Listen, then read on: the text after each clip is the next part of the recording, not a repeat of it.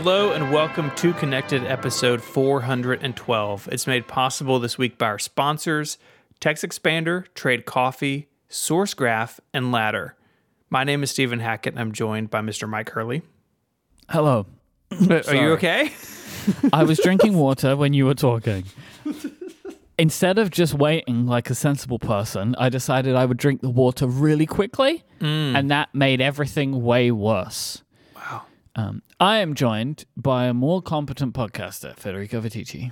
Hello. I, I am not drinking water, and it's good to be here. You should, in like in general. Okay, okay. Let me drink water then. Jeez, okay. Please. Here, I'm I mean, drinking water. It's it's good to be hydrated. I got some tea. It's good to be hydrated. It's one, one of the most important things as a podcaster is to be hydrated. Water's good, you know?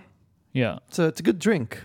Let's start with some follow-up. Follow-up. Mike, I have good news for you. Excellent. Your MobilityWare solitaire game uh-huh. is on Apple Arcade. Incredible. Who knew? I'm going to go for Caleb it. Caleb knew. Caleb sent this in. Yeah. You need to download this and, and write a review on MacStories. I don't want to do that. That is like a job which I wouldn't enjoy, I think.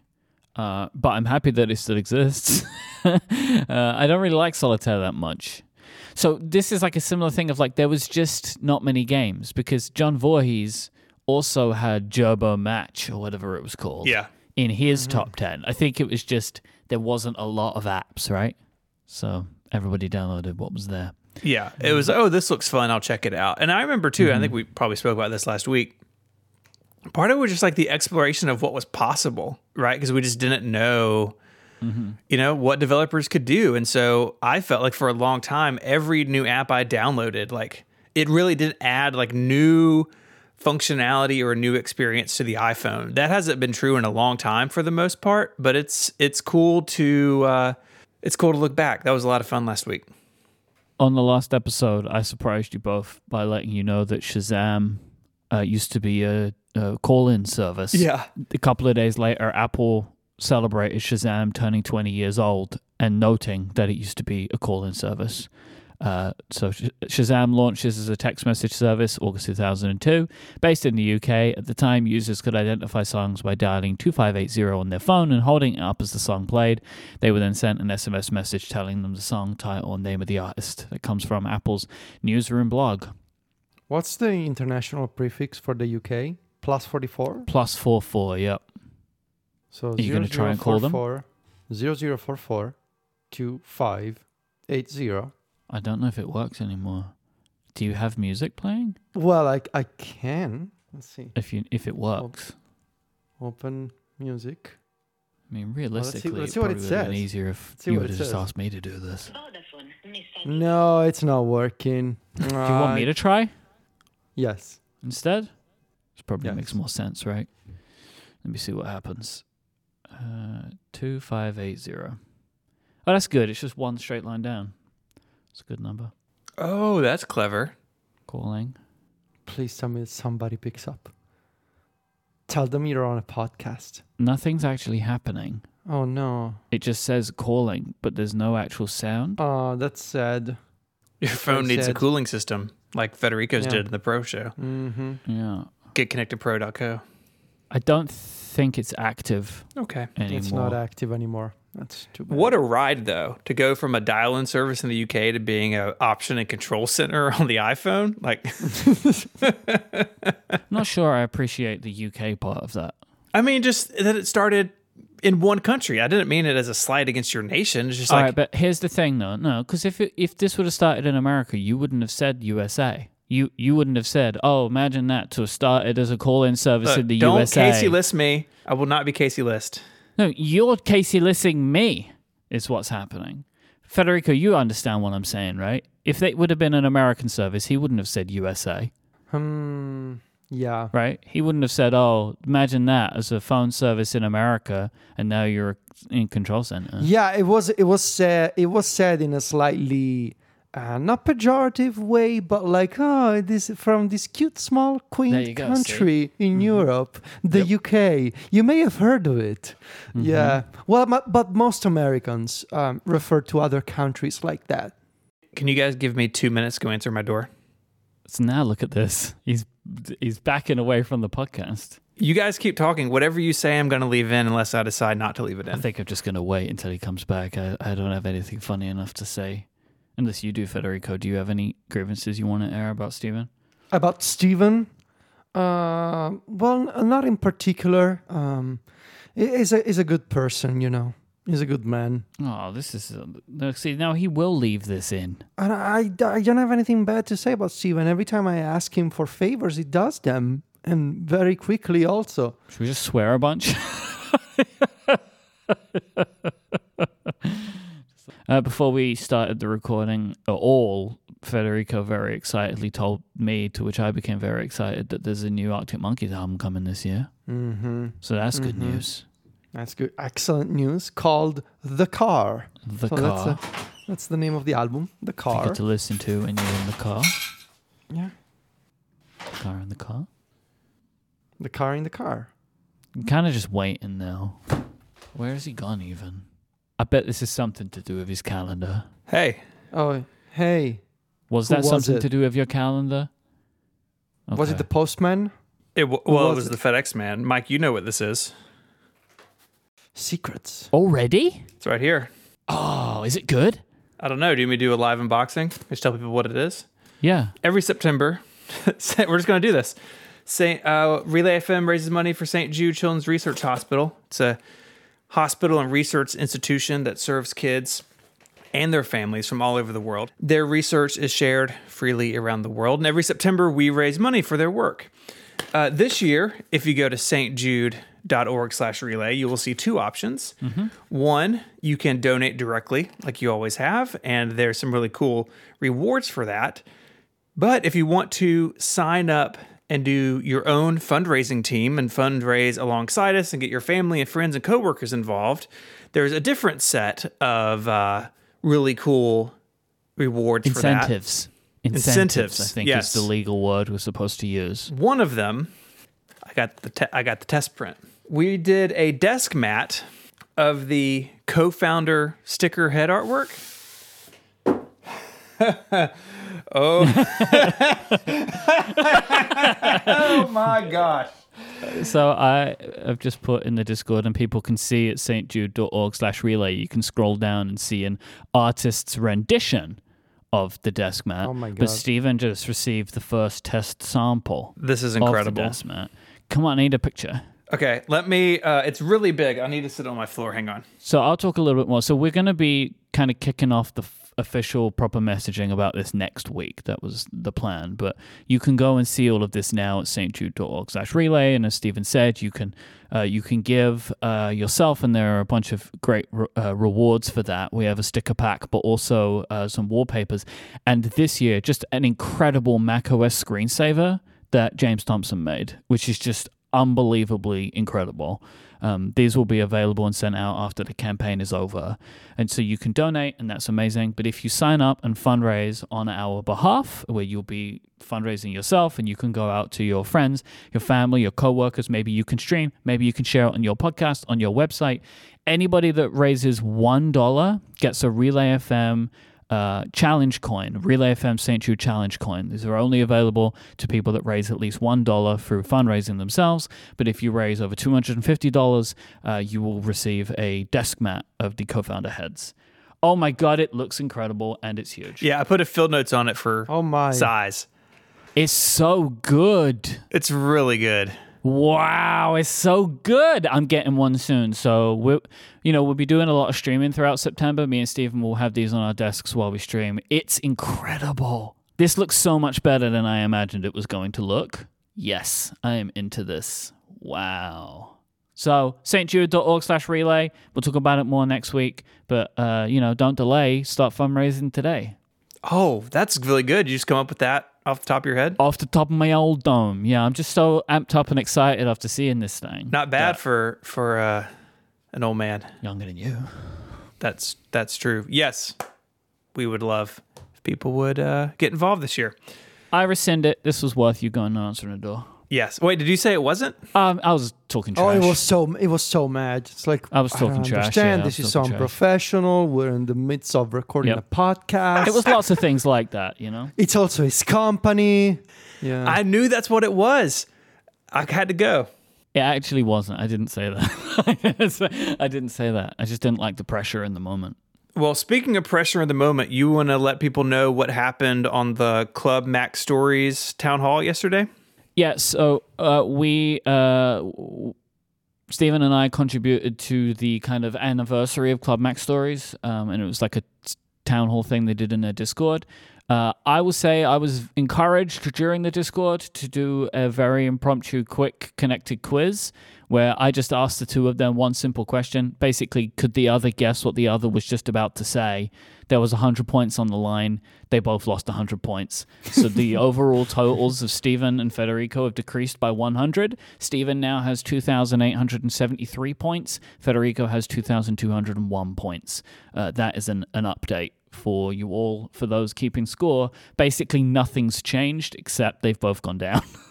Is there anything else we need to do in follow-up? I don't think so. I mean, I don't. We can just skip. We can skip over that. We don't have to. Well, there is that. a thing that was a topic actually that I thought had been there taken out something. of the show, but it's been snuck in here, and I think we were just trying to be tricked. Steve, uh, Federico, what is in this document? Uh, there's a line of text that says the fate of the Hackett's M two Air. So, yeah, what's the fate? To recap, my wife has been using an M one MacBook Air with a whatever the small, the L G four K ultrafine, I think it's twenty-one and a half inches, about the same size as the old small iMac. And uh, she's using that for a while. She has a, a tiny desk in the corner of our den. I got this M two Air. It was going to be hers. The M one Air was going to replace a twenty eighteen Intel MacBook Air the kids have been using for homework and that sort of thing. Had it all planned out. The problem is that I really like the M two Air, and so I, you know, uh, set it up. I used it for a while. I uh, put Ventura on it and wrote my review, which we talked about last week. I've been telling her, it's like, hey, you know, this machine's going to be yours. We're going to, uh, you know, one evening or, you know, over the course of a day, I'll, you know, do all the, you know, like two or three data migrations necessary to make all this work. And uh, we ended up doing something different. So she's decided that she wants to, uh, she doesn't really use her computer that much. She's she's mostly iPad first at home. And we're talking about redoing our den. It's like the desk was going to have to move and we weren't sure where it was going to go. And so there's all these other factors affecting her setup kind of at the same time as I'm changing these computers around. Uh-huh. Why do you keep laughing? Be quiet. So at the At the end of the day, she's decided to forego her external display and just use a notebook. But she wanted to have mm. uh, something mm. potentially a little bit bigger than the Air. So she now has my fourteen-inch MacBook Pro. Okay. Yeah. So she's got the fourteen-inch MacBook Pro. She's using it standalone. I've got the Air. Okay. And the kids have the M one. No, this is fair. Mary wins. Because I thought Mary was about to lose. That's why I thought yeah. this was going. No, no, no. Mary um, wins. Mary gets a ThinkPad. No. Uh, I have a great iBook G three. Yeah. yeah. It's bigger. yeah. And it's orange. What do you want? I mean, that's what I wanted on this machine. So the uh, she did once, uh, there's a story, it's on a Mac story somewhere. I wrote about the clamshell iBook a few years ago, and she modeled it for me. And I, I don't. she hasn't let me live that down yet. So yeah, that's that's what we've done. And man, I just I gotta say, like, I have this twenty eighteen Intel Air now in my office. That keyboard is so bad. I know we talked about it for so long, and the twenty eighteen was like the final revision of the butterfly keyboard, yep. but it sounds and feels like garbage, and the spacebar is broken. So I gotta I gotta do a repair on that machine. But it's uh that's where we ended up. So I've got the Air. She has my fourteen-inch MacBook Pro. Uh, I do have a user set up on that machine. None, I, I mean, I, I had to go back to Monterey on it because it had Ventura. So my user is basically just empty, but on the occasion that it would be useful for me to have a machine with H D M I and more inputs, like, uh, you know, occasionally I get pulled into like running A V for something at church or with the scouts or something, that I can use that machine if I if I need it. So that's where we uh, that's where we ended up. Okay, that's ended up pretty well. I think so. Yeah, and she she really likes it. She's been using it and um, We're going to disassemble her desk, and I don't know what to do with that L G four K display, but uh, I'll, I'll find a home for that. Send it to Casey. This episode of Connected is made possible by TextExpander. When you work on a small team, every moment counts. You don't want to be wasting your time finding video conference details to send a new client. You don't want to track down the same F A Qs from the company website over and over. These are the kinds of things you want at your fingertips so you can get work done faster. And that's why you need TextExpander.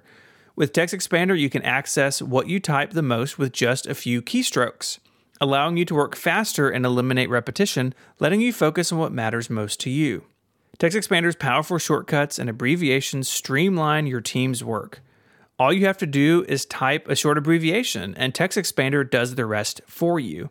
You just build and collect your most commonly used phrases, messages, U R Ls, and more right within TextExpander, then create your chosen abbreviation, and they'll be with you wherever you type.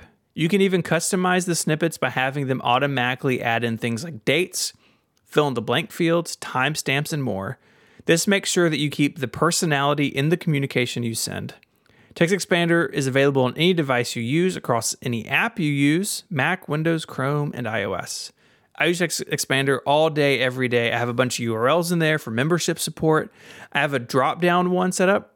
So when I, we send payments to people, I need to have like, uh, you know, standardized information in the different forms. And I've just built a TextExpander snippet to take care of that for me. So it's always right. I'm not having payments bounce back because of a typo. If repetitive typing is getting you down, you need TextExpander.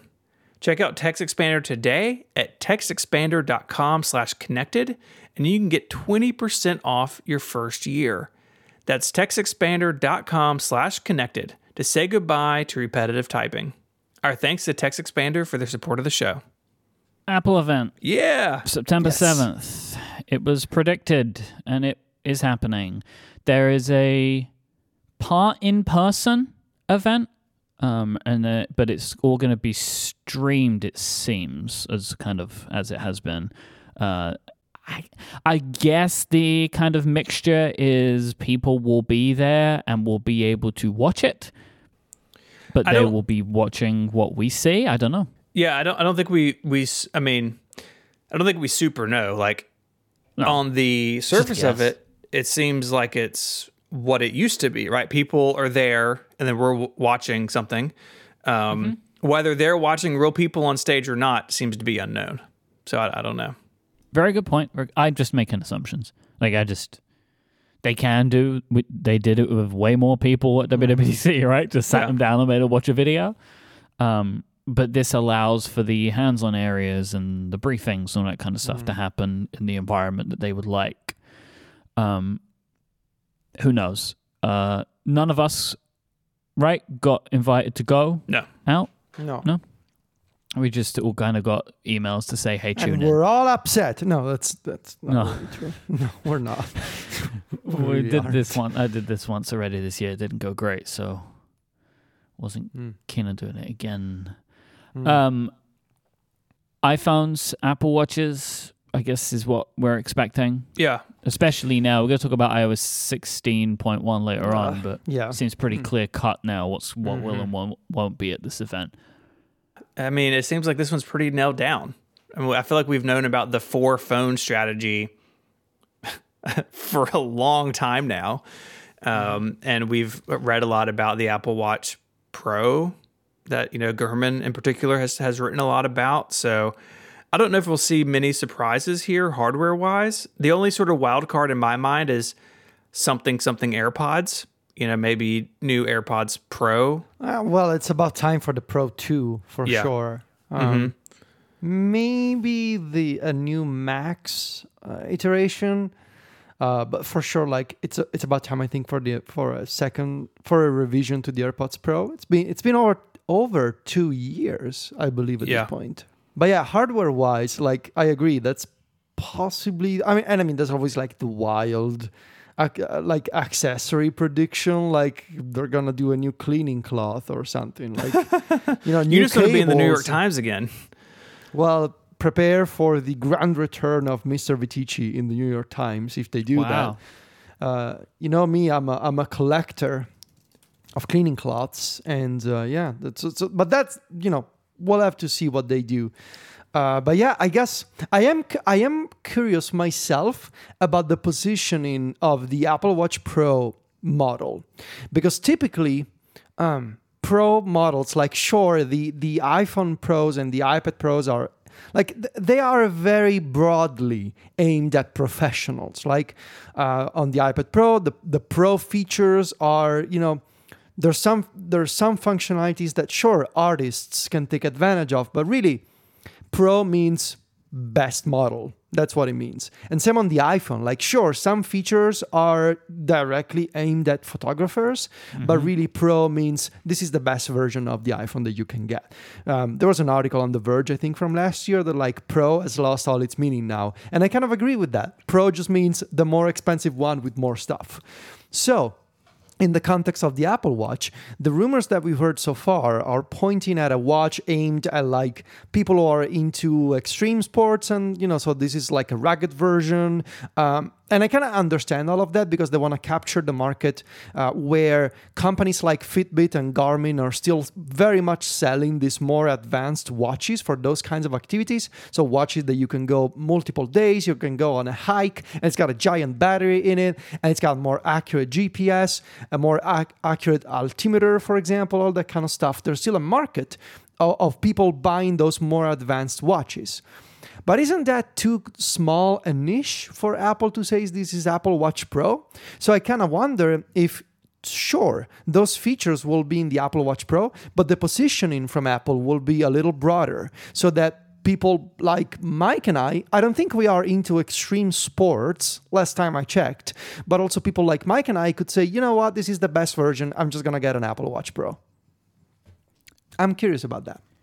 Uh, yes, I've had that thought too. Okay, if the features of this thing are like, it's strong, it's tough. It's like, mm. I'm, I don't need those, right? Yeah. Okay, Stephen strong. does, yes, uh, but I don't need those features. And even just like, so th- that, I mean, you know, and there's things they could add to it maybe that I'd be more interested in. Like for me, bigger screen, no, I don't think I need the watch to be bigger.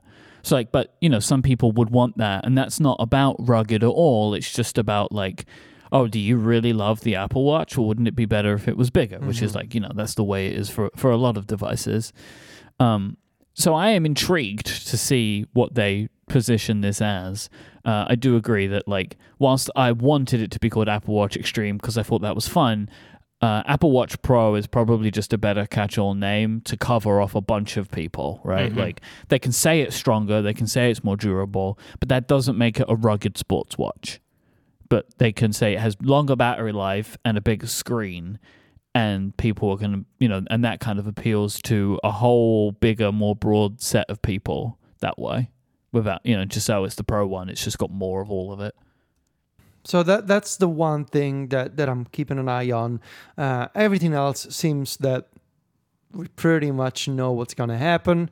The mini iPhone is going away. We're going to get the, you know, two sizes per line of iPhone fourteen.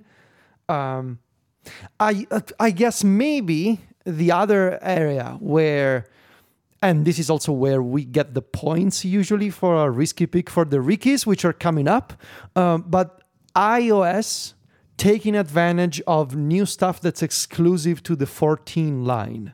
That's maybe an area where there could be surprises waiting for us. I'm sure there's going to be some photography-related addition, like a new... I expect there'll be quite a lot of that for the Pro phone, if yeah. the things are true, right? Um, yeah. You know, which is the removal of the notch, uh, the addition of an always-on display, mm-hmm. uh, and... I don't know if they'll do software stuff for the camera, because the camera on the Pro is like a physically different thing, potentially, is what the rumors are. It's like a forty-eight megapixel camera. So that on its own will be enough. Honestly, I was thinking about this. I hope that this is the removal of that sweater mode thing. What was it called? Um, deep, um, deep Fusion. Deep Fusion. I hope that yeah. the higher megapixel camera means they can get rid of that feature. Yeah. Um, yeah. Because I, a lot of the time, don't like what it does to my images. Me and yeah. I think they shouldn't need to do that anymore if mm-hmm. they have a higher megapixel camera, which will still just be binned down so they can take advantage of all of the additional information coming from the sensor. Yeah. So, I still think if they are if they are increasing the the RAM on, on the Pro models, I still think that, well, I don't know. Could they do it? Hmm. Uh, but split view on the iPhone, I still think that it would make sense. Now, I cannot reuse this as a as a risky pick in our game because that was my uh, risky pick for W W D C. Uh, but I still think multitasking on the big iPhones, Apple probably needs to do more on that front, uh, especially if they're going to go... Stage Manager is just what you're saying. Stage, ma- Stage Manager on iPhone. Stage Manager on Stage the manager iPhone. iPhone. I mean, honestly, like that U I would probably make more sense on a phone with the... Co- With with the little cards that you can swipe away. It's just a smaller stage. I mean, at, at that point, you're kind of remaking WebOS, if you think about it. And you have those little stacks well, wouldn't of... Wouldn't that be wonderful, You have though. those little stacks of windows that you can swipe away to multitask. I mean, come mm. on. Man, do, yeah, I remember when they introduced the Plus phones, and it was like, you can turn your phone sideways, and everything changes. I mean, that all just went away. I will say, Federico, to, to your point there, like... The fact that there will be two large phones, mm-hmm. they, if they're going to do it, they could do it, right? Imagine, imagine if they do. I will lose my mind if they do that. Uh, mm-hmm. I mean, I would be so happy, honestly, because I, I honestly find myself wishing for it all the time. Mm-hmm. And if there's a company that can make it look nicer than Android, I mean, Apple can do it. Just from a fundamental level, it works because picture-in-picture exists. Right? Exactly. I can fill up like a large portion of my phone with picture-in-picture, and I do frequently, and I can still use my phone, right? So, like, yeah. you know, I, I would love to see it. Uh, you'd love to see it. You can have you can have picture-in-picture on a phone. You can have a keyboard that floats on one side or the other side. I mean, why not have split view at this point? You can do drag and drop between apps. I mean, all all the parts are there. But also, this is a, like a major developer-related thing that probably needs to wait for a W W D C if they ever do it. But I mean, on on iOS, you're essentially, I don't want to say that you're, that you're scraping the bottom of a barrel these days when it comes to innovation on, on the phone O S, but also they kind of are. And I mean, widgets are saving them this year. But really, like what, well, we'll talk about this. This is sort of the angle that I'm taking for my iOS review, so we'll talk about this later, but yeah. Uh, we're doing the Rickies next week. Mm-hmm. So happy for two-week notices to come back. Yes. So happy. Thank you to whoever did that. Having, not having, because we would have had, you know, we wouldn't have had ten minutes notice. It probably would have been a bit like a day, and it would have sucked. Right? So I'm so happy uh, that we get we get more notice.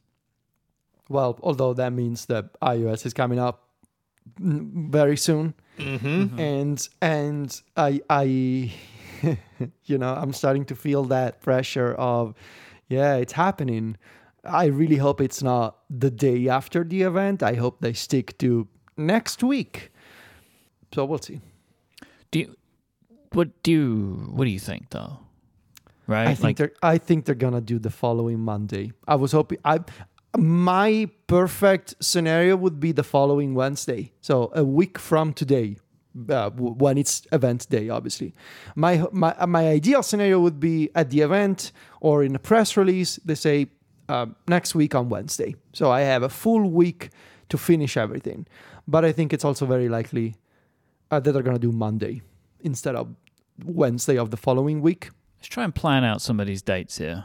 And look at my calendar open, right? So, so I think they're going to do iOS on the twelfth. Uh, so we've got Monday. Event on the seventh, iOS yeah. on the twelfth. Are I we think. thinking iPhones on the sixteenth? Yeah. So pre-orders on the ninth. Right? Uh, where's the September calendar? So, so that's the, so the ninth yeah. is Friday. Exactly, exactly. So they could also do... So I mentioned Wednesday because in the past, they have done new iOS releases on the Wednesday with the new iPhones coming out on the Friday. They have done this. Although I believe that in the past couple of years, they have released iOS on a Monday. Hence why I'm mentioning the twelfth instead. Maybe maybe they do it on Tuesday. Give you give one extra day. I don't know. It's probably good to be ready for the twelfth, though. Mm. Well, they'll say though, won't they? But mm-hmm. mentally now, as you're preparing, and I'm preparing for the twelfth. Yeah, yeah. yeah. Uh, so we'll see. I uh, how many days do I have? Twenty. Uh, uh, about twenty days uh, to finish it and edit it no, and do screenshots. Like eighteen or nineteen. Well, nineteen, yeah. Yeah. Uh, we'll we'll get there. I mean, eventually. sixteenth would be nice. Uh, podcastathon day. We have new mm. iPhones in the morning, provided Stephen can get one. Yeah, that'd be sweet. For each of us. Because that's what he had to do before. This is the first podcastathon. Stephen had to buy buy an iPhone for me. Yep. Because I was obviously in America that day. Did it be helpful? Work? Did it work when you went back to the U K? I, for, I even forget. Oh, yeah, yeah, yeah, yeah, yeah. There are certain bands, um, and this one was. The five G thing could be a problem. Yeah, uh, that's what I'm, I've just realized. A little worried about that. That might be an issue. maybe, Uh-oh. maybe we get your Apple Watch here instead of no, a phone. No, no, no. I can check it. Like if the current one works, then the next one will work. Because I just we don't have millimeter wave, right? So the millimeter the millimeter wave stuff is like whatever that won't work, but it doesn't currently. But we have like the regular five G, whatever that's called. Uh, um, midband or something, something, something. Yep. To be fair, most people in the U S have never experienced millimeter wave mm-hmm. either, so it's it's fine. I've seen it one time, and I couldn't connect to it. it the uh. phone said it was on there, but that had no data, so that was exciting. This episode of Connected is made possible by Trade. Mike, tell us about your Trade Coffee experience. Oh, I love Trade Coffee. I love coffee in general, and one of the great joys for me was learning a little bit about what types of coffee I enjoyed, like flavor profiles, because that really helped me narrow down the types of drinks that I was looking for. And what I love about Trade is they make this incredibly easy. So like they kind of lead you into it, right? So you go in, go to their website, you fill out their quiz, and they ask you some simple questions of like, which taste do you enjoy in general? And they can then help you narrow down to find the perfect coffee for you. They're very confident that they will find the right coffee for you. Uh, and they have done that for me time and time again. Uh, just from filling out that stuff in the first place, they sent me some things. I learned about some new roasteries that I enjoy. Really just a wonderful experience. When you become a Trade Coffee customer, you'll get the freshest and best tasting coffee you've ever made at home. And the coffee you'll be drinking is from the country's best independent craft roasters, which helps out those small businesses as well. It's actually really cool. Trade's coffee team actually taste tests thousands of coffees from around the U S. They keep four hundred fifty different kinds live and ready to ship every day. Everyone has that one coffee they just love, and Trade will help you find it. They're so confident they'll match you correctly the first time that if they don't, give them your feedback and an actual coffee expert will work with you to send you a brand new bag for free. You know you're going to be looked after. Whether your friends call you a coffee snob or you just know when your coffee tastes the way you like it, Trade's real coffee experts personally taste test over four hundred fifty roasts, so they know exactly what to recommend for you. Like Mike said, it just takes answering a couple of questions. Get your own personalized variety of coffees delivered fresh to you as often as you like.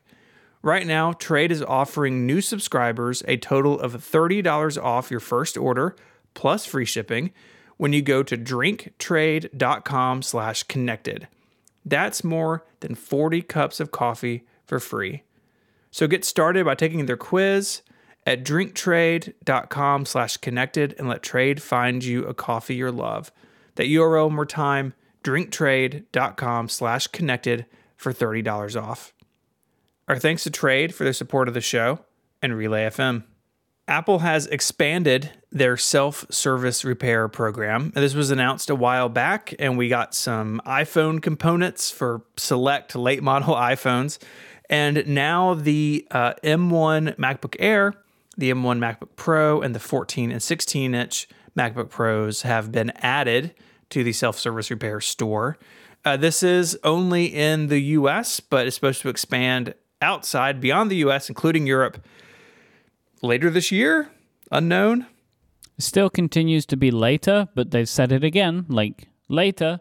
Yeah. I mean, there's, there's some months left, you know? Yeah, sure. There's laters. I had a moment the other day where I needed to schedule something for three months out. I was like, oh, that's during the holidays. I'm like, nope, I don't like that. Yeah. Uh, so the self-service repair for the MacBook Air and the MacBook Pro, there's more than a dozen different repairs for each model. Uh, these include basically everything you think it would, right? The display, the top case with battery, which I'm going to come back to in a minute, the trackpad, uh, with even more coming on again later. Uh, Jason actually over on Six Colors has a full list of all the parts. Um, I would like, uh, I would, I think we should read this, read this list. What do you guys think? Okay. Yeah. Okay. How do you want to, do you have a special way you'd I like this I think we round to... robin them. Okay. Who so, starts? Uh, Federico and then Mike and then me. Okay. Okay.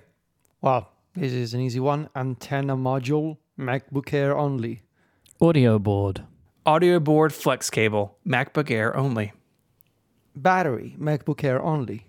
Battery management unit, B M U, flex cable. Bottom case. Display. Display hinge covers. Embedded DisplayPort flex cable with connector cowling, M B A, MacBook Air, and thirteen-inch MacBook Pro only. Fans. Mac- well, there's a parenthesis. No, it's good. Uh-huh. MacBook Pro only. Yeah, the MacBook Air doesn't have any fans. mm. I O board, MacBook Air, and thirteen-inch MacBook Pro only. Keycap replacement. Lid angle sensor, L A S. Module, fourteen-inch and sixteen-inch MacBook Pro only. Logic board.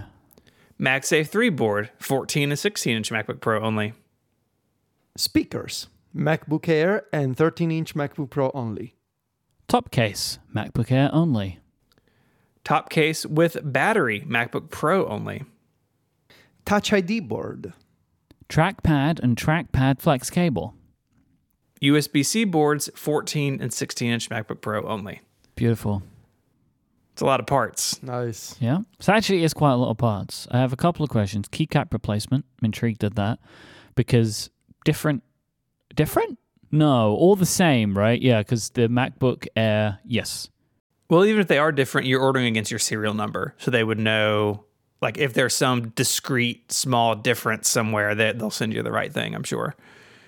On that, uh, you have to provide your serial number to get access to parts. You can buy the tools without the serial numbers, but this is unlike the iPhone. So with the iPhone, you could just go buy parts, but to buy stuff from the Mac store, uh, you have to provide a serial number. nine to five Mac spoke with the support team and confirmed that you can only swap out matching parts. Basically, you can't use this as a way to get more RAM for your computer yeah. and stuff like that. Yeah. This is how, I mean, one hundred years ago when I was in this business, this is how it worked then too. Like you were trading like for like parts. So if you were replacing a logic board with a, you know, a two gigahertz Core two Duo, you were putting that same logic board exactly back in the machine. And Apple verified when you sent parts back that you weren't doing something like this. Um, mm. And I would imagine now that basically everything is the logic board. Like uh, they're going to be really, really careful to make sure people are doing what they're supposed to do here. I think it's interesting reading this list too. It's very clear in reading this that the MacBook Air and the MacBook Pro, the thirteen-inch, are the old design because they don't have MagSafe. Uh, they don't have the U S B-C ports as separate daughter boards. So like on the fourteen to sixteen, if you break the U S B-C port, you're not replacing the whole logic board. It's its own discrete component that you fish out of there and plug in a new one. So it's it's kind of interesting to see the differences to me as someone who, you know, spent a lot of time taking these things apart over the years to uh, to kind of see where this line is drawn uh, between these these models. I'm going to put my serial number in. Okay. What display type, what what repair type do we want to look at? We've got audio board, battery management, basically the parts, right? Yeah. What do you want to know? I think we do uh, I think we do logic board. Let's go for the big one. Okay. Uh, logic board, processing your request. Man, it's taking a long time. It's just spinning here. It's not a good website, but we've talked about okay. that before. So it pre-fills a bunch of stuff. So it's pre-filled, ten-core, twenty-four-core G P U. Yeah. sixty-four gigabytes memory, two terabyte S S D. So it's pre-filled that, so press search. Uh, it will cost two thousand five hundred fifty dollars and twenty-four cents to change the logic board, which comes with the Touch I D board. Mm-hmm. And I would, but off the credit. So you can send the old items back to them. Right. If they accept them, it would cost me five hundred dollars total. Right. Yeah, it's it's basically a core charge. Very common in the repair industry. It's definitely true for cars too, right? Like if you need an alternator, they send you your yeah. old one back and you get a discount or something. So th- none of that's uh, super unusual. I mean, th- there are some, you know, there are some things to to talk about here, I think, in terms of how like how useful this program actually is. And we talked about this in the when it was out for the iPhone too, that you know, most consumers aren't going to want to do this, right? Mm-hmm. Most people are not going to open a phone or a laptop. They would, if, if it needs a repair, they'd rather spend the five hundred dollars or whatever it is with the Apple Store or with a service provider. And then they know that it's being done correctly by someone who knows what they're doing, who has the expertise and the tools and stuff already. Mm-hmm. This is great for people who want to do their own thing. And there are a lot of people in our audience who probably would take advantage of this if something came up. I know that if, you know, if I had a machine that needed something, I would definitely be tempted to do it. But again, I have the expertise to do this sort of thing, right? I already have a bunch of the tools too, at least to do the Mac stuff. You know, it's not like crazy iPhone, you know, panini presses or anything, right? It's like, it's just screwdrivers and, and, you know, that sort of thing to take these apart. Yes. Th- the tools are a little bit more, um, pedestrian? Log- pedestrians are good for it. I don't say logical, but yeah, but yeah, they're like they're, it's just different, right? It's just yeah. like these. The Mac tools are like they're just like tools. Yeah, you yeah. know? You can buy a nice set of like you know Torx bits from iFixit and, and and go at it. So, and they have some stuff like they have like specialized keycap levers, which just look like three D printed things. Yeah. But like you know they've just got like the toolkit is a toolkit. It's not like this Mach- huge eighty pounds like, of machinery. Yeah, like eighty pound thing. It's just like a box, like a Pelican case with a bunch of tools in it, you know? So it's more kind of like what you would expect. I got that really cool screwdriver I got you for your birthday, I think. It's a very good screwdriver. Mm-hmm. It's very good. Mm-hmm. The uh the folks at iFixit had some commentary on this that I thought was interesting, and I actually don't necessarily agree with them. Uh, they had a blog post up basically complaining about the the battery repair in the MacBook Pro. And there, you can go read the blog post. It's long. What it boils down to is that on some of these models, to replace the battery, you're actually replacing the battery, keyboard, and top case as one component. And they say, well, on one hand, you know, the iPhone and the iPad, Apple's actually done some things to make it easier to replace the battery. I mean, it's still, you're still heating it up and dealing with adhesives and all that stuff, but, you know, it's it's a discrete component, where on some of the MacBook Pros, that's actually not the case. And they, they quote that it takes one hundred sixty-two pages of repair guide to get you to the place where you're doing the battery, keyboard, top case on the MacBook Pro. Um, the way these machines are built and the way they've been built since the unibody introduction, like in two thousand eight on the MacBook Pro, so fourteen years, you know, fifteen years if you go back to the original MacBook Air, is the top case is the structure of these machines, and everything is built attached to the top case. So if you take your laptop and you close it and you turn it upside down, so you're looking at the feet in the bottom case, that bottom case is just a thin piece of metal. All the structure and all the screw bosses and everything is attached to that top case. And so when you're replacing uh, something like the battery, you know, Apple has for a long time uh, made the battery and keyboard and top case all one component. And I think iFixit's complaint is, well, shouldn't the battery be a bit more modular? And I don't necessarily disagree with that. But at the same time, like, I think if they had the expectation that Apple is going to radically change how they're going to design and build their products with the foreknowledge of them being in the self-service repair program in the future, clearly they're not going to do that. And I, you know, I don't know if hoping that they would w- was a right move or not, because Apple knows that a very, very, very small percentage of people are ever going to take advantage of this program. And the people who get paid to take these things apart have the correct training and the tools and the expertise to do it. And that's not going to change, right? Like if I was still in the Apple Authorized Service Provider business and this came out, I would not be nervous. I would not worry about this shutting down my service business because sure. most people aren't going to crack open their fourteen-inch MacBook Pro. So I get what iFixit's saying, and I agree that, yeah, it would be nicer if it were easier, but I don't necessarily think that, that was going to be a reasonable expectation.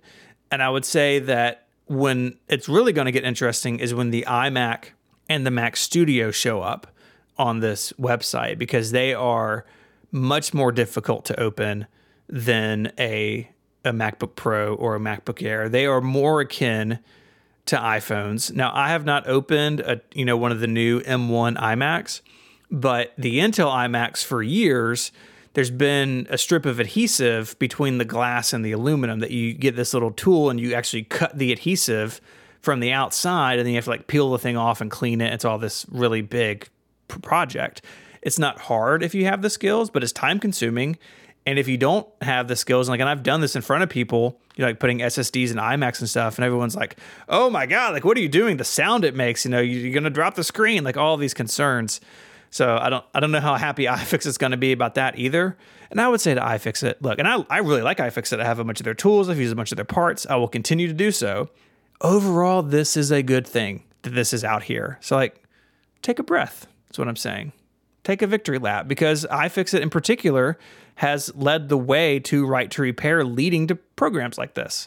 And so mm-hmm. I get what they're saying, but I kind of felt weird reading the blog post. Breaking. Stephen Hackett slams Come iFixit. On. Says, wow. Take a breath. Yeah. I can see the headline. Indie blogger slams iFixit. Calls them hysterical. Wow. Wow. I mean, I agree with you, but like, look, you know, this is iFixit's whole thing, right? Right. They're never going to be happy with anything Apple's ever going to do in this arena, because the two, in like in the same way that Apple is never going to do what iFixit wants them to do, iFixit's never going to be happy with what Apple does. Like, these are two opposing forces over this issue, where like, Apple are being dragged kicking and screaming because of the work of people like iFixit towards a better right to repair strategy. But Apple are never going to be like like that laptop where you can pull out the parts the on, its, on its own, right? Yeah. The framework laptop. They're never going to be like that. They're just not.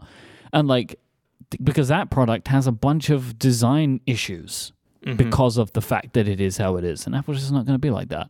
So they're happier to do something like this where they can tick the box. Technically, they can say you can users can do this if they want to, but then at the same time continue to make it easier for users to get their parts in for repairs at proper places. Uh, would be is the right I think is a better move ultimately.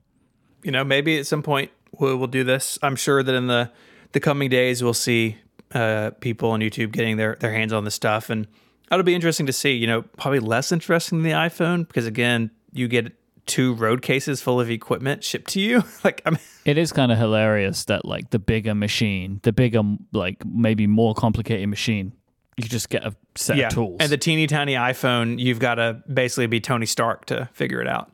You need a truck to take it back to the post office.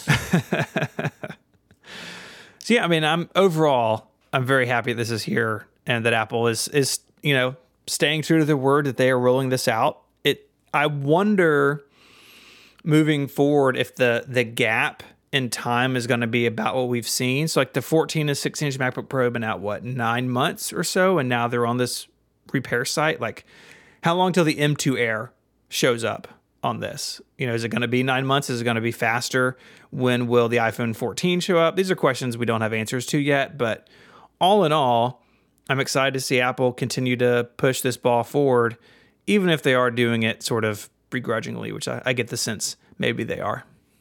This episode of Connected is made possible by Sourcegraph. So you've hired a brilliant developer to join your team. That's awesome. But now you have to spend time getting them on board. If your company is growing, you're going to be onboarding new developers all the time. And that's great, but it's a big undertaking. One of the biggest challenges for new hires is getting up to speed with the project their new team is already working on. This can be tricky if the code bases your developers are working in are already large.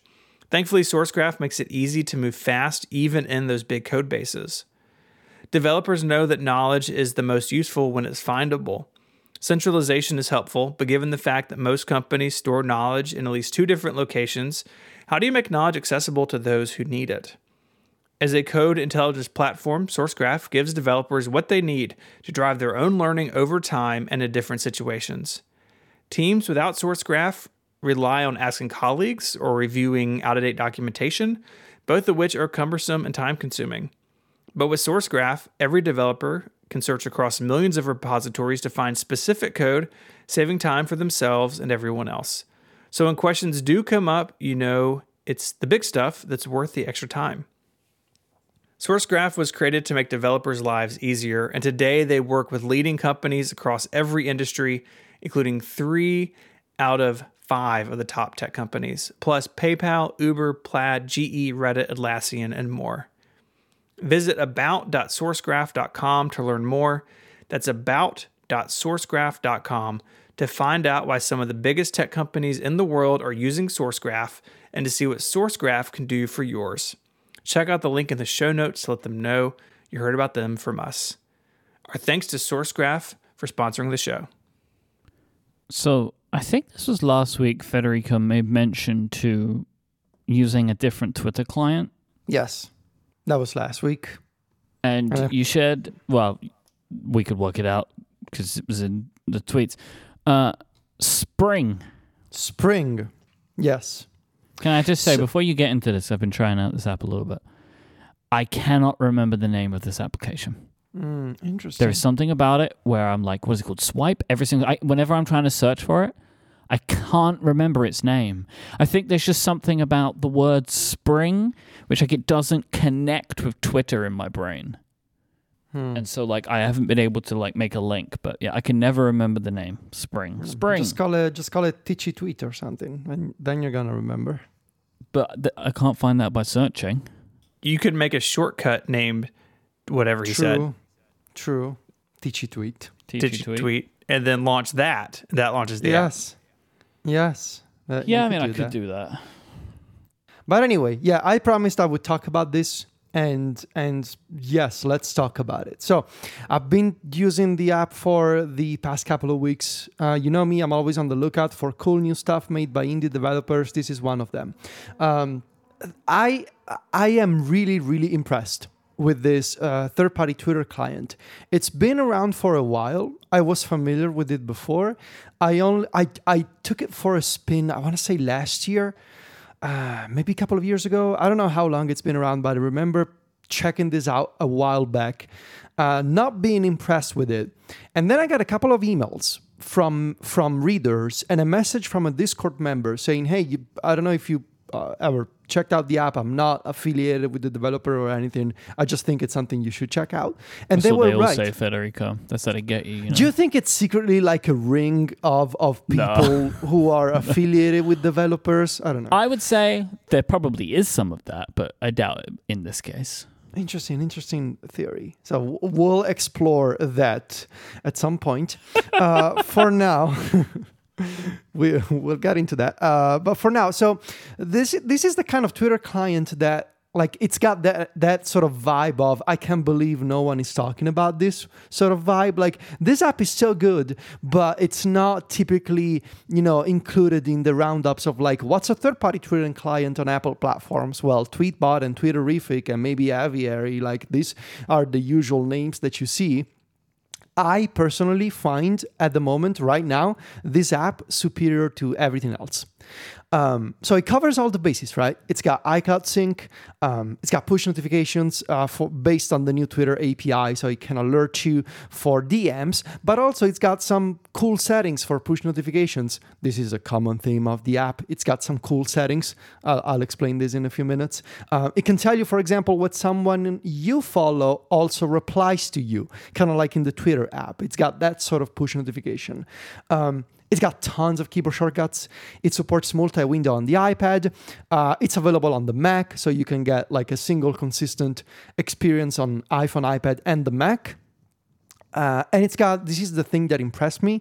Um, it's got native, it, it feels very native to Apple platforms.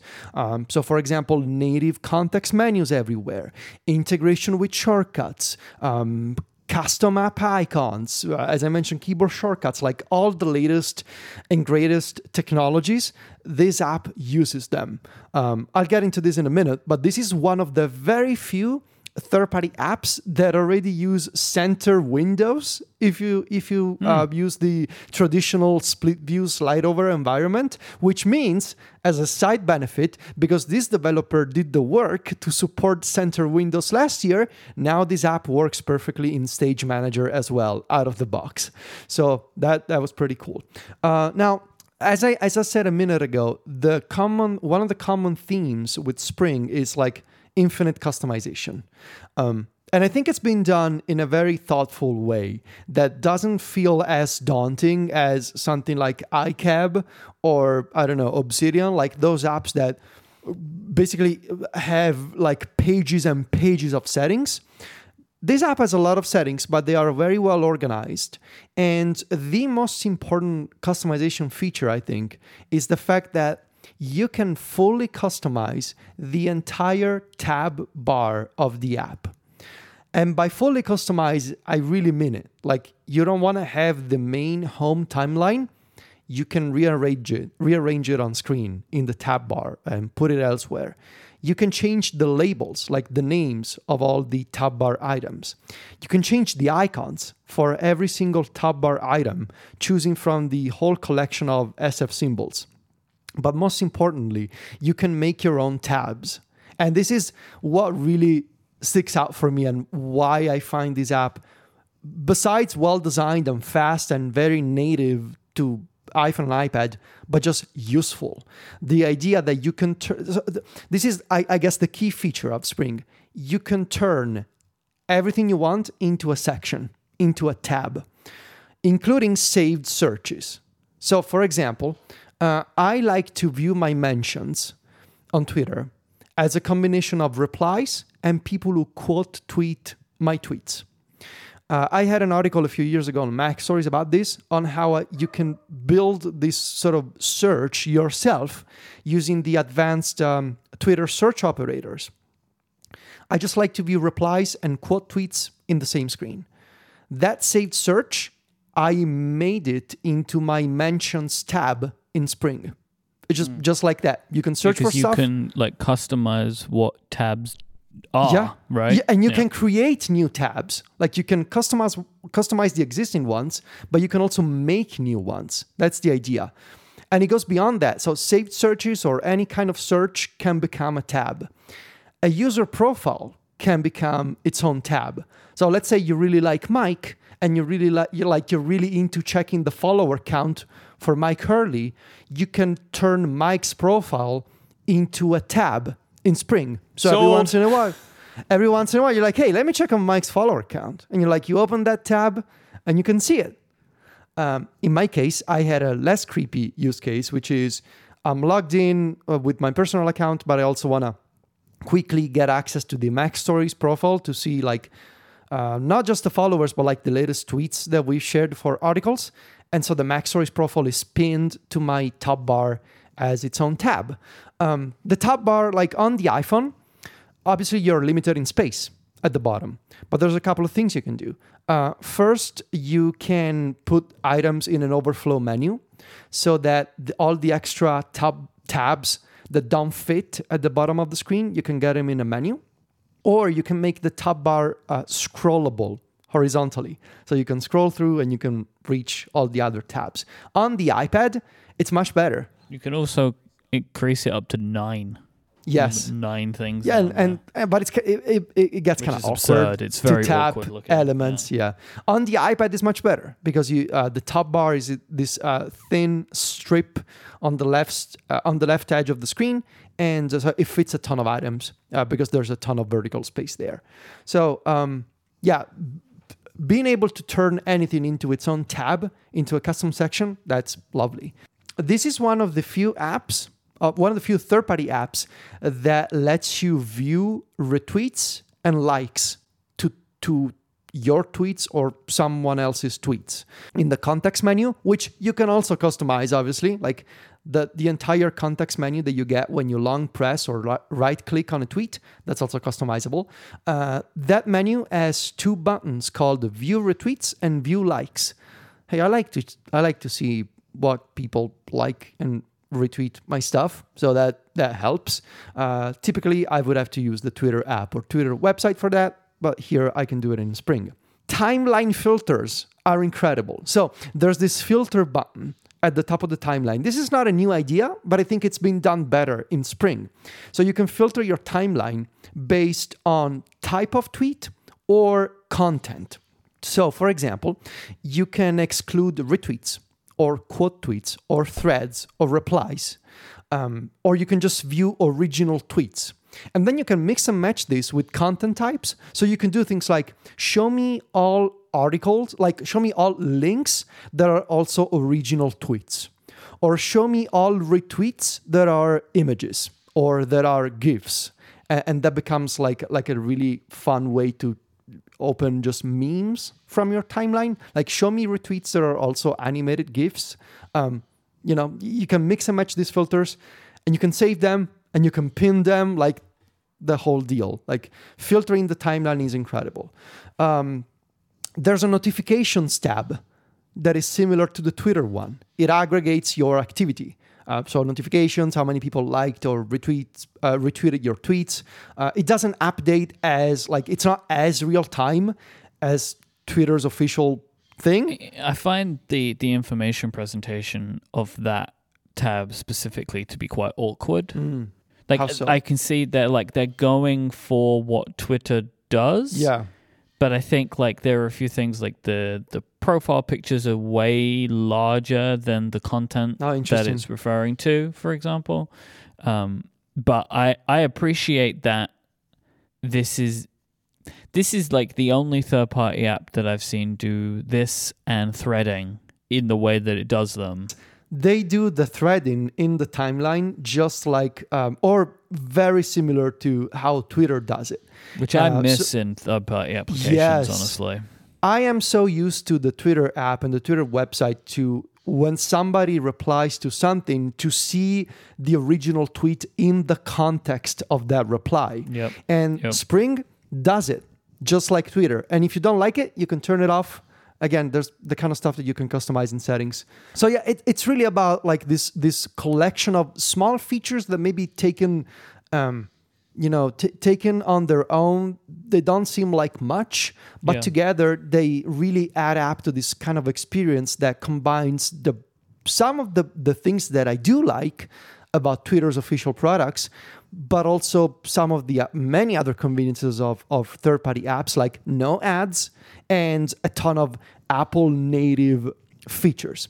Lastly, I do want to mention how this app deals on the iPad with columns and windows.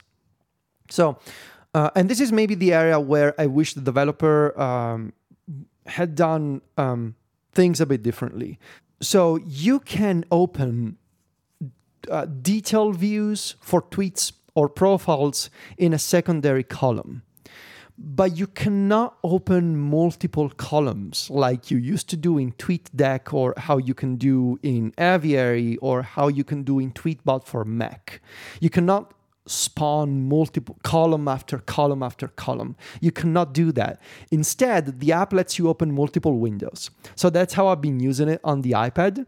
Uh, just, uh, you know, uh, one window with my home timeline and another window for a saved search or something else, um, like my mentions. But I do wish that you could actually have one window uh, for Spring, but multiple vertical columns. I find this to be incredibly weird yeah. and complicated, where like most of the time where I'm using Spring, the column on the right is empty. And like that is very strange to me, right? You know what I'm like you're using it on the iPad and on the Mac. Like that column on the right, I can only yeah. seem to fill that column if I click on something, where I would like, say, to just choose what goes in that column. Yes. I find yes. that to be really weird because most of the time that is just an empty, it's either empty or it is filled with something that I'm not interested in anymore. Yeah. Because I like clicked on a tweet and got more contacts with it.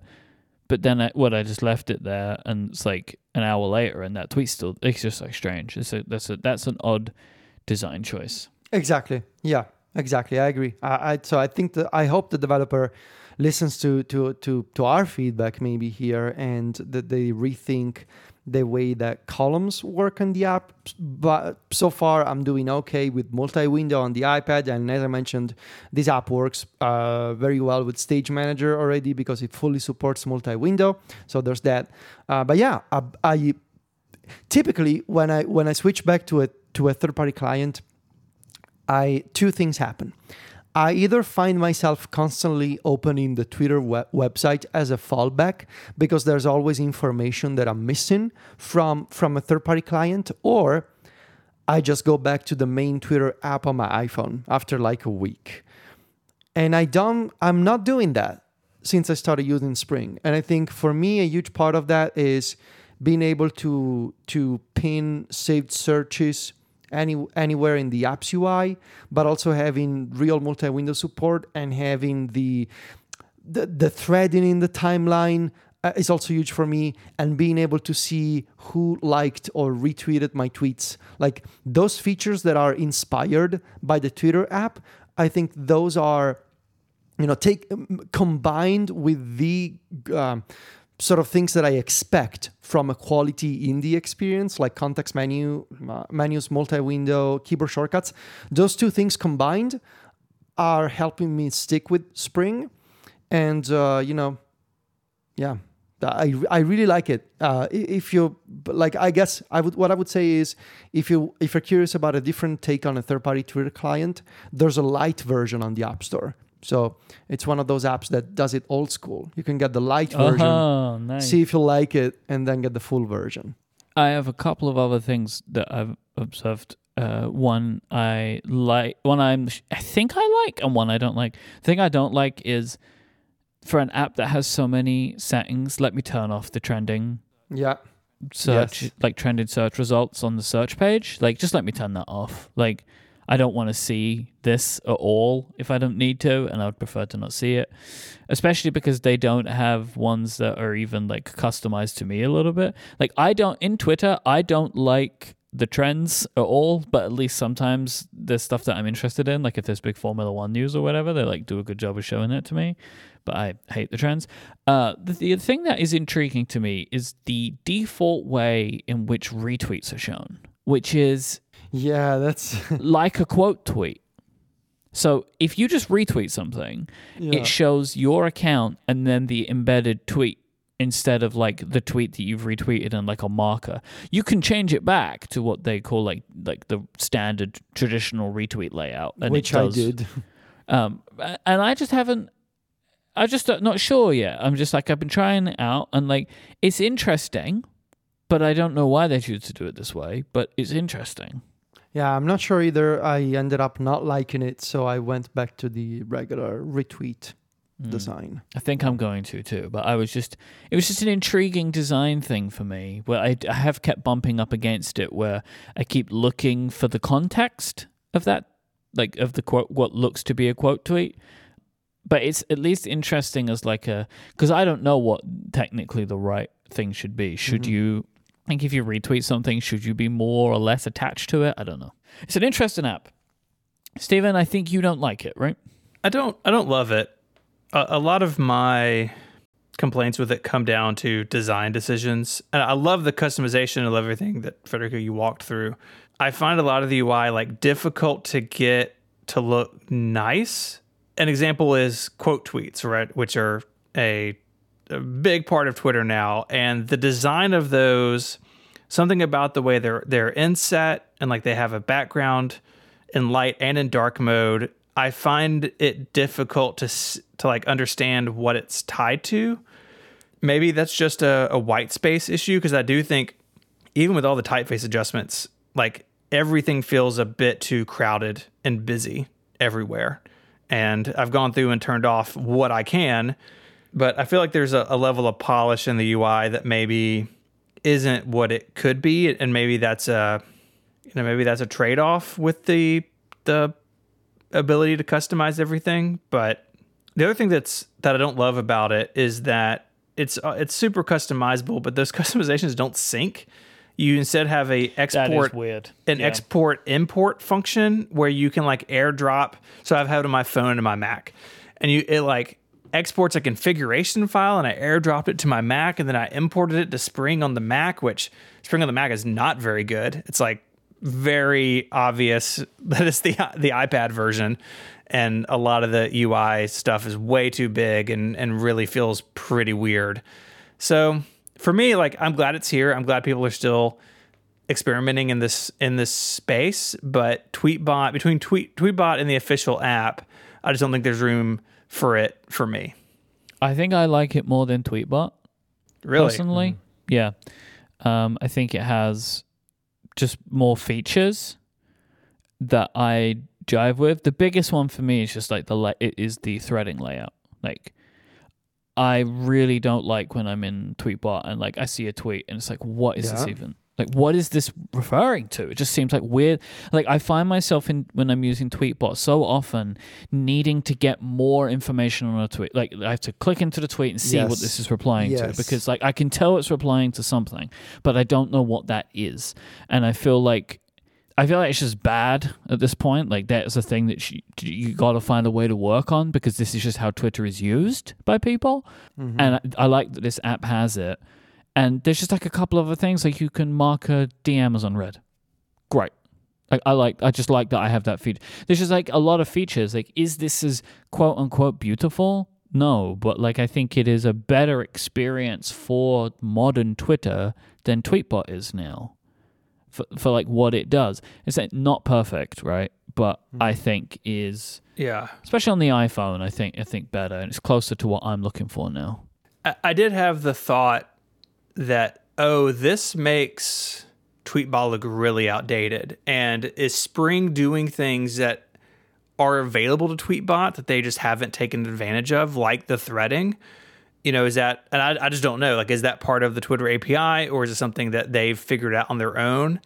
But there's definitely features in this app that Tweetbot doesn't have that Tweetbot should have, at least optionally. Yeah.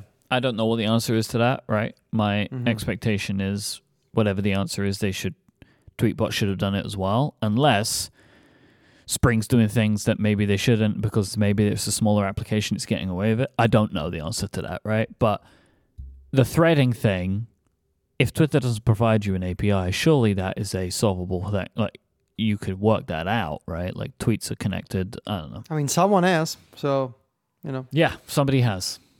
This episode of Connected is made possible by Ladder. Let's be real. We all have a tendency to put off certain things until the very last minute, whether it's going to the D M V or arranging your next doctor's appointment, finishing your iOS sixteen review, home improvement project, whatever it is. Most of the time that works out, but one thing in life that you really can't afford to wait on is setting up term coverage life insurance. You've probably seen life insurance commercials and thought, oh yeah, I'll look into that later, but it's not something you should wait around on. You can choose life insurance through Ladder today. Ladder is one hundred percent digital, no doctors, no needles, no paperwork, when you apply for three million dollars in coverage or less. Just answer a few questions about your health in an application. Ladder's customers rate them a four point eight out of five stars on Trustpilot, and they made Forbes' Best Life Insurance list in twenty twenty-one. You just need a few minutes and your phone or laptop to apply. Ladder's smart algorithms work in real time, so you'll find out if you're approved instantly. There's no hidden fees, and you can cancel at any time. And you'll get a full refund if you change your mind. There are no hidden fees, and you can cancel any time. And you'll get a full refund if you change your mind in the first thirty days. Ladder policies are issued by insurers with long, proven histories of paying claims. They're rated A and A plus by A M Best. And since life insurance costs more as you age, now's the time to cross it off your list. Go to ladderlife.com slash connected today to see if you're instantly approved. That's ladderlife, L A D D E R, ladderlife.com slash connected. Our thanks to Ladder for their support of the show. In a comment to TechCrunch, Apple notes, this is an especially big year for iPad. That's an, that's an app, Apple Notes. Apple has said this is an especially big year for iPadOS as its own platform with features specifically designed for iPad. We have the flexibility to deliver iPadOS on its own schedule. This fall, iPadOS will ship after iOS as version sixteen point one in a free software update. Hey, don't you know? This is a just beautifully written statement. Yes, yes. Right? The, it's like, like they just realized that they have flexibility yeah. now. We can it's, do whatever we want. Hey, it's incredible. A feature specifically designed for the iPad that are also on the Mac, and that are also very broken right now. Yeah, yeah. yeah it's it's so uh, it's so P R ish. So, A K A flexibility. Yeah. Mm-hmm. yeah. Where where people where people see bugs, where people see bugs, we see opportunities. that's the, that's the mantra for Apple V R. Yeah. Where you see problems, we see flexibility. It's such a beautiful job done here with this statement. As a bonus, it's going to be free, unlike other iPadOS releases. Hey, look, they used to be paid oh, I know. twelve years ago. I know. So Sarbanes-Oxley, baby. I know. Yeah. Do you want to go back to that? Nope. You no, know? I do not. Uh, so this is out in beta. What is new in sixteen point one, Federico? So st- Stage Manager in sixteen point one. Uh, they added some new options. Um, the, the, the plus button to create a new window for an for an app that supports multiple windows is in a better spot now. Still takes way too many taps and clicks to get to that spot, but at least now it's visible. Um, and now you can invoke the strip of recent apps by swiping with your finger on the screen uh, from the edge of the display, even if the app that you're using is in full screen. So you don't have to resize it anymore. Now you can just invoke it with a swipe. Uh, the strip also appears in portrait orientation now.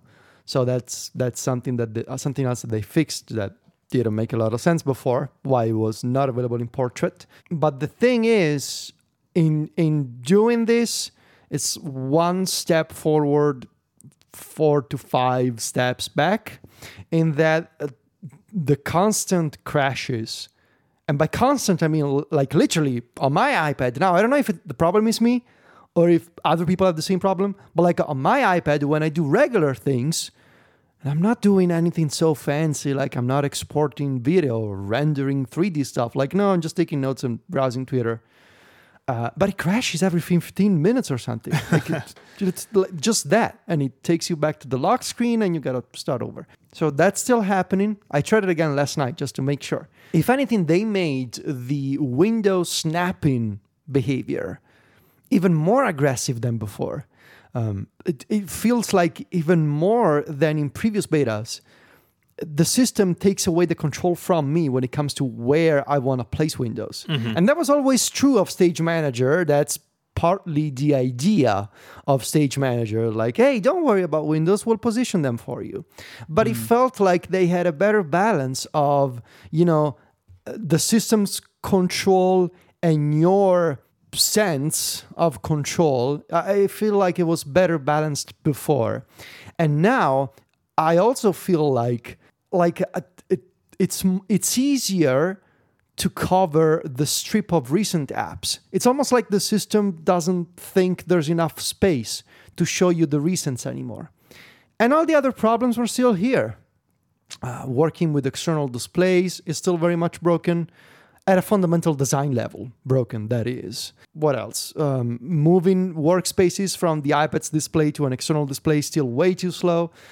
Um, the dock gets accidentally covered by windows that resize themselves every few minutes. Like, the list goes on and on and on. I hope they can get it done by October. Have they mentioned October specifically? No. No. They just said uh, this fall. iPad. Yeah, it's, uh, it'll yeah. come out when it's ready. I hope that we'll be ready. Uh, now, I, I can tell you this. I think they are very much receptive to feedback at this point, but also I get the impression that they, you know, you, you, hubris gets in the way with these companies sometimes, and I feel like that may have been a problem for half of this summer, that they were maybe so proud of this design that they started listening to feedback a little later in the process. And now look where we are. Now I get the impression that they're listening, but they had to delay the thing because of that. Yeah. I, I don't know. I hope it gets better. I can tell you that I tried it for about an hour last night. I saw what I had to see, and I went back to split view and slide over once again. So yeah, that's how it's going. There was a, a, a section on A T P last week where Casey was rightfully upset about providing feedback in like July and being told, oh, that's way too late. Like, when do you want me to do it? Like, yeah, do, yeah, do you seriously. want me to stay to stay up late at night during the week of W W D C just so that I can file feedback early for you? Like, at this point, give me a salary if you want that, you know? Like, seriously. Like, but I do think that in this moment, there's a little window of time here, right? Before they pick a new direction and go down or decide, oh, we're just going to fix this, this, and that. But I mean, I'm glad they're doing it. Like, it's not unprecedented. They did it with what, uh, iOS thirteen, right? Like thirteen point oh was only on new phones, and then thirteen point one, I guess, unified it for everybody. So they are willing to do this when they feel like it's necessary. And you, you know, what are we going to get? Are we going to get a month maybe? Because there's probably iPad hardware. And if there's iPad hardware, they want this out uh, in time for the holidays.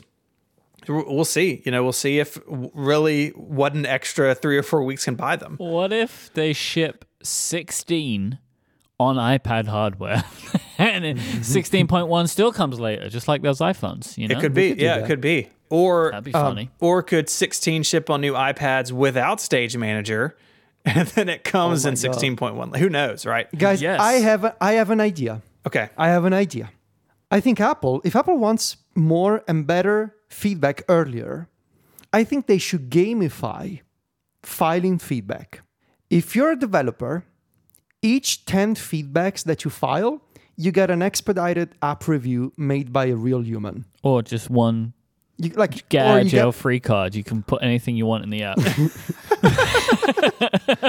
app. Or you get points in your account. Uh-huh. In your developer account, you get... I don't know. But yeah... um Look, I honestly don't know. It feels like there's a... There are two different conversations happening here. Uh, one is, okay, this is Stage Manager. I am sort of into the idea. I think I can use this, but there are technical issues and some design problems. And I think I am sort of in that camp. Like, I think I can use Stage Manager. I think I can live with the system arranging, arranging windows on my behalf, but there are tons of problems right now. There's the other camp of people saying, well, this whole thing, like all of it, is fundamentally wrong. And you need to go back to the drawing board and redo it all. Like this idea of the recent apps on the left, this idea of the system not letting you resize windows, like all of it is wrong. And we don't want it. So there are these two factions right now. Mm-hmm. I don't think Apple will listen to the second one. I don't think Apple will say, ah, turns out we were wrong. We're not doing this anymore. Sorry, see you next year. I don't think they're going to do that. I think they will work really hard on pleasing the first group of people. But I want to see if next year, next W W D C, Stage Manager is a lot different from what it is today. Because I think short term, it would be very awkward for Apple to pull it. But long term, I also think they want to make pro users happier than they are with Stage Manager. So they're kind of stuck in between, and it's it's a very awkward situation at the moment, I think. If you want to find links to stuff we spoke about this week, head on over to the website, relay.fm slash connected slash 412. There in the sidebar, you'll see a link to email us with any feedback or follow-up. You can also join and get Connected Pro, which is a longer ad-free version of the show each and every week. This week, the three of us designed uh, our own iPhones, and you can you can see those in the notes for the Pro show. You can find us all online. You can find Mike on Twitter as I M Y K E. He's the host of a bunch of other shows here on Relay F M. You can find Federico Viticci, V I T I C C I, and he, of course, is the editor-in-chief of MacStories dot net, which will be home to his iOS and iPadOS sixteen review and coverage. Y'all have been doing stuff all summer. It's been great. Reviews. Reviews. Reviews. Reviews. Reviews. Please. Don't, reviews. Don't review. Give people the wrong idea, you know? It's reviews. Two stories. Reviews. Yes. Reviews. Reviews. Uh, oh. You can find me on Twitter as I S M H, and I write over at five twelve pixels dot net. I'd like to thank our sponsors, TextExpander, Trade Coffee, Sourcegraph, and Ladder. Until next time, guys, say goodbye. Arrivederci. Cheerio. Bye, y'all.